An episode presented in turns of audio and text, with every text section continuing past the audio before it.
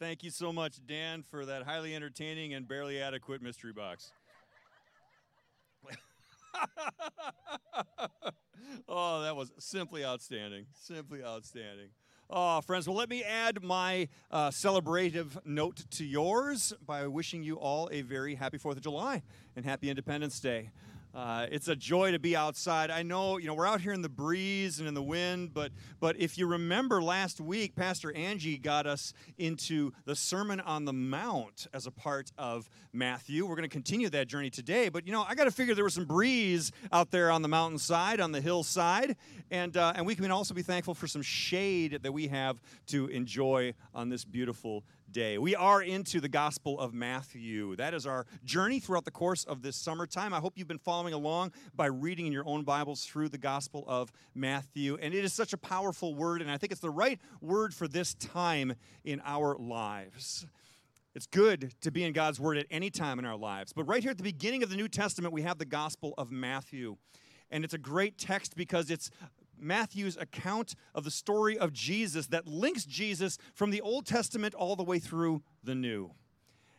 And when we make that connection, we, we find a more profound way of reading and understanding the gospel story and the story of Jesus. And it starts off in the Gospel of Matthew, where we started, which is this simple declaration Jesus is Lord, Jesus is Messiah, and Jesus is the one true King of Israel. And if you understand those things in context, you will further understand the beauty and the power of what is being shared throughout the many pages of Matthew's gospel. The gospel according to Matthew.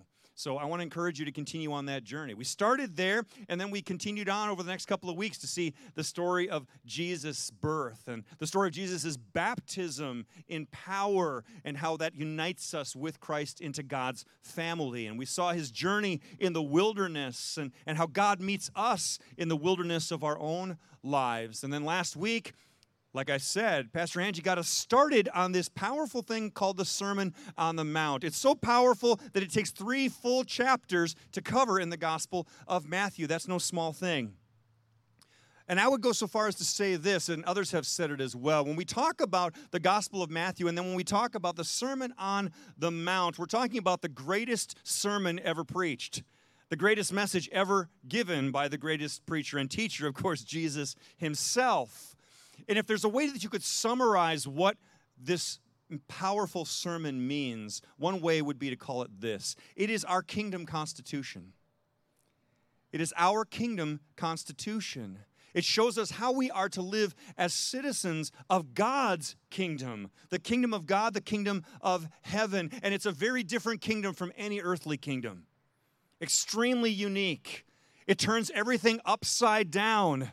As Pastor Angie began last week sharing about the, the blessedness that comes to us from God. Who is it that God counts as blessed? Not those who think that they've got it all together, not those who believe that they've figured out their own way of being righteous. No, those who hunger and thirst for righteousness.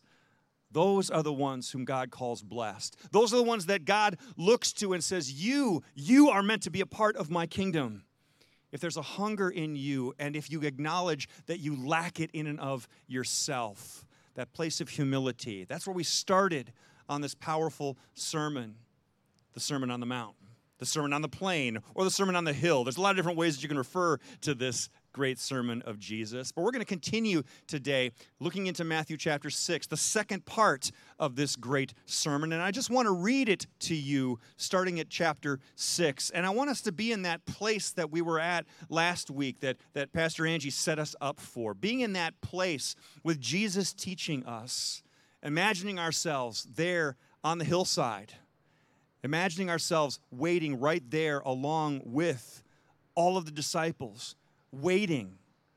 Thank you. Thank you so much. Waiting alongside all of the disciples, hearing what it is that Jesus has to say.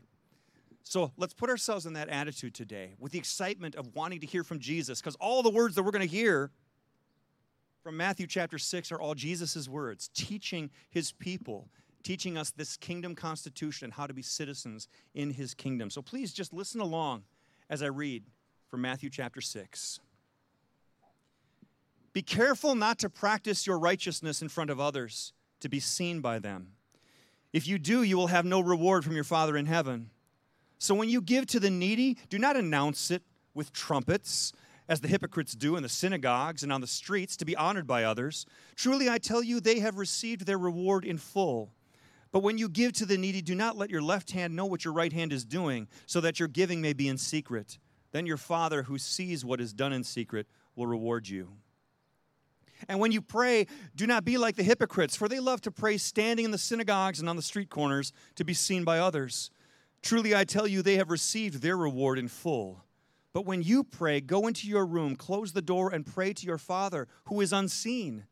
Then your Father who sees what is done in secret will reward you. And when you pray, do not keep on babbling like pagans, for they think they will be heard because of their many words. Do not be like them, for the Father knows what you need before you ask Him. This then is how you should pray Our Father in heaven, hallowed be your name. Your kingdom come, your will be done on earth as it is in heaven. Give us today our daily bread, and forgive us our debts, as we also have forgiven our debtors. And lead us not into temptation, but deliver us from the evil one. For if you forgive other people when they sin against you, your heavenly Father will also forgive you. But if you do not forgive others their sins, your Father will not forgive your sins. And when you fast, do not look somber as the hypocrites do, for they disfigure their faces to show others they are fasting. Truly, I tell you, they have received their reward in full. But when you fast, put oil on your head and wash your face, so that it will not be obvious to others that you are fasting, but only to your Father who is unseen, and your Father who sees what is done in secret will reward you. Powerful words from Jesus. Jesus is speaking to us about three practices of the Jewish faith that were foundational to the way that they lived out their lives almsgiving, the giving of offerings to the poor, prayer, the offering of prayers for those who are in need, as well as for yourself. And fasting. Fasting, which I would describe as a way of, of letting go of things in your life in an acknowledgement that God is the provider of everything that you need. Recognizing that you can't provide for yourself. It's a confession. Three powerful, potent tools in the hands of those who are followers of God. But there's a problem with things like this when it gets into our hands. Anytime we get a practice of piety, a practice of godliness that gets put into our hands, our tendency is to take it and make it something that we do to impress God and impress others. The focus becomes on us rather than a focus on God. I would call this an external motivation. This is what Jesus is concerned about. He is bearing witness to the ways in which these simple practices have been corrupted in a way that, that turns people off to God or turns people away from God and instead turns people to us, to me. Self righteousness. You see, the look at me kind of self righteousness always misses the point. When your righteousness and your righteous acts point to you, you miss Jesus' point. The point is, whatever it is that we do in this life as followers of Jesus is meant to point to Him. It's meant to point back to Him. And the problem is with us, not with Jesus. we are the ones who make things about ourselves. There's only one motivation that can please God because it's a reflection of who God is. And that's the motivation of love. Now, I'm sure you're listening to me going, okay, we're going to hear another sermon about love. Well, that's good. Yes, I've heard a lot of sermons about love, Pastor Darren. Can't we move on to the deeper, harder, more important things? Nope. Because there is no singular thing in the kingdom of God that is more important than a motivation of love. Nothing is more important in the way that we bear witness to who God is and to his kingdom as its citizens than acting out of a motivation of love. Love is the currency of the kingdom. Love is that, that thing of exchange. It's the way in which we show people this is the heart of God. And we can do it through many different methods. But when those methods point to us more than they point to God, we miss the point. Now, here's the thing there are a lot of different ways that we can be motivated. And other motivations aren't in and of themselves bad. What do I mean by that? Well, listen, if somebody has been living their life as an addict and they make a decision for their own personal health to stop doing that which has been killing them and destroying them, that in and of itself isn't wrong. Nobody would ever call that wrong. It's a good thing for that addict to make a choice to no longer be doing those things that are destructive to themselves. But what I am saying is that in and of itself, that doesn't bear witness to who God is. The only things that bear witness to who God is are things that are motivated out of love. Our righteous acts are meant to point back to Jesus and actually to point away from ourselves. That's why Jesus talks about doing these things in secret. Now, when Jesus says doing these things in secret, he's actually using a little bit of, of hyperbole here. That's a fancy term for going. Jesus is kind of going to one extreme in order to make a point in the other extreme. He talks about these, these self righteous people standing on the corner while they're giving and like shouting out while the trumpets are blowing, Hello, I'm here giving to the temple now. Were there actually people standing on the courts screaming out while the trumpets were blasting and screaming that out to the people around them? We don't know, but it would definitely be a very, very extreme case. It's not like it was everybody's practice in Israel as they were giving to do that. But Jesus points out this crazy extreme on this end to then bring people back to a place of understanding what the heart of love is about. The heart of love isn't about being seen for what you are doing. It's about seeing God for who He is, so that what you do becomes a reflection of who He is. So that when people come and, and find out what's going on and what's different about you, you can point them to Jesus saying, Hey, what's different about me isn't that I'm so great. What's different about me is that God is so good and that God is so loving. And that is why we give. And here's the other thing each one of these acts almsgiving, prayer, fasting, all of them are a form of giving. You see, to, to give an offering, well, that's to give out. To give out from what God has given to us. When we give out in an offering, by taking care of, of the needs of the poor, whether we're giving out an offering to our congregation so that we can continue to be in mission together, or, or seeing the need of your neighbor and giving out a, in a gift to them to care for them. Well, that's a form of giving and a reflection that comes from a heart of love when it is motivated by love. And prayer, well, prayer is just giving over something. When we pray, we are looking at our own needs or at the needs of our neighbor and saying, How can I pray for you? How can I bring these things before God and give them over to Him? So when we pray, we give over. And when we fast, we give up. Any of you who are familiar with a practice that we often do during a season of the church life known as Lent, know that it's often a tradition during Lent to give up something.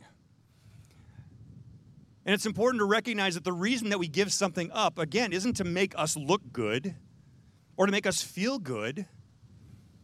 We give up something to the Lord as a recognition of the fact that, God, I can't do this myself. I can't provide for myself. So when I let go of something that I've tried to provide for myself, whether it's my own entertainment or, or my own appetites or whatever those things might be, and I, and I give them up to you, Lord, I'm acknowledging I can't do this myself. I need you. And I need your love in my life to be able to do any of this. So we, we give out and we, we give over and we give up. Each one of these are places of giving. But in order for them to be something that, that reflects who God is, it must come from a motivation of love. Because here's the thing you can give without loving.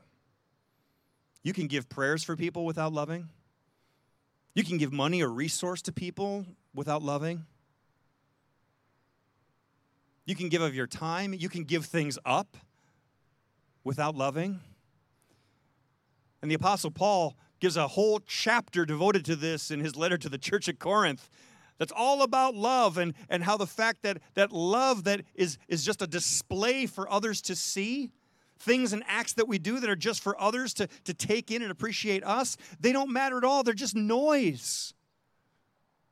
They're just noise. But when something comes from that heart of love, it changes everything. You can give without loving, but you can't love without giving.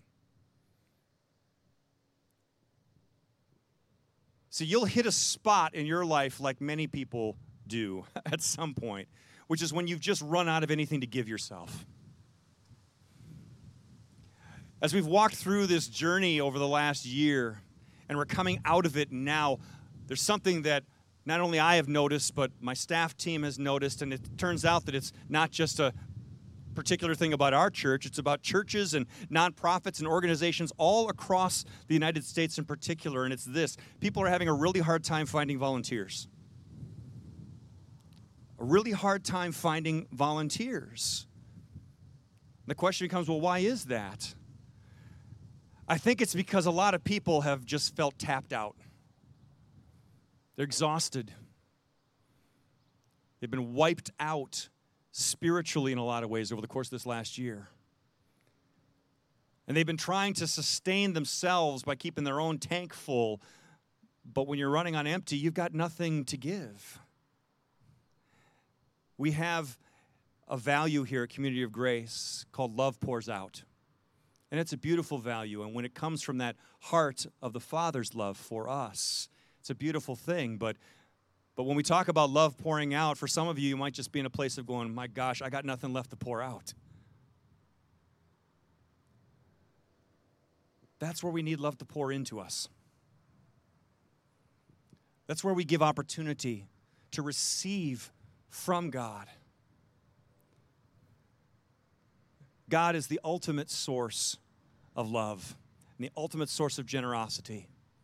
And He exemplifies it in Jesus Himself in what Jesus gave for each and every one of us. But if you're feeling kind of tapped out, if you're feeling just tired, if you're feeling like I just don't know what it is that I have to give, I want to invite you today to let some of God's love pour into you. So that as that love pours into you and you begin to become full you are then able to pour out that love for the sake of others.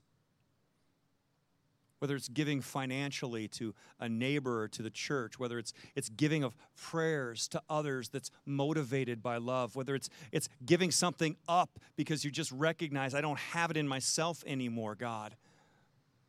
Whatever that place may be for you, there's opportunity to let God's love pour into you. One of those ways is what we're going to share today. We're going to come to the Lord's table where Jesus Himself, who was poured out and broken for you, is poured out into you. And we actually receive that gift from God in a tangible way. God's love on display. The cross right there in front of us. His body and His blood given for us as a sign of God's love, as the perfect example of God's love. So come and receive that today. Not out of duty, not just because it's something else to do, not because you want other people to see you as being somebody who's a religious person who goes and does religious things, but as one who is hungry and thirsty, as one who desires to have God's love fill you back up again. Just come and receive that from God today out of His grace for you. And then two weeks from this Sunday, we have something called Love Pours In. How about that? An opportunity on a Sunday night at 6:30 to just come to church and just be in a place of having God's love pour into you.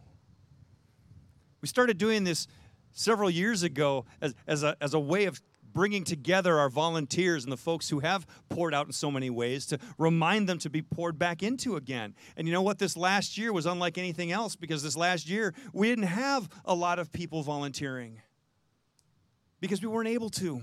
We were cut off from one another. But how good it is to come now and make this your starting place of coming and having God pour into you first. Come join us on that evening. And then continue to let God's love pour into you through His Word. If you haven't picked up one of those packets, the ABCs of Matthew, it's not too late. you can pick one up and you can start making your own journey through the Gospel of Matthew, just, just letting God's Word feed you and fill you with the true love of God Himself presented to us in Jesus. Friends, it's a good time to let God's love pour into us so that the world can see how good He is. Not how good we are, but how good He is. His love poured out for you so that His love can be poured out on others, and they too can be filled with that same love. That's the heart of the matter. That's the heart of how we are to live in this kingdom way. And as we prepare to come to the table here in just a moment, I want you to think about the prayer that we share. Jesus points to it right in the middle of this passage, doesn't he? What we call the Lord's Prayer. And if you want to call the Sermon on the Mount the Kingdom Constitution, then really what you've got in the Lord's Prayer is that declaration of dependence a declaration to Jesus I'm dependent on you. A declaration to your Heavenly Father I can't do anything apart from you. I need you, Lord.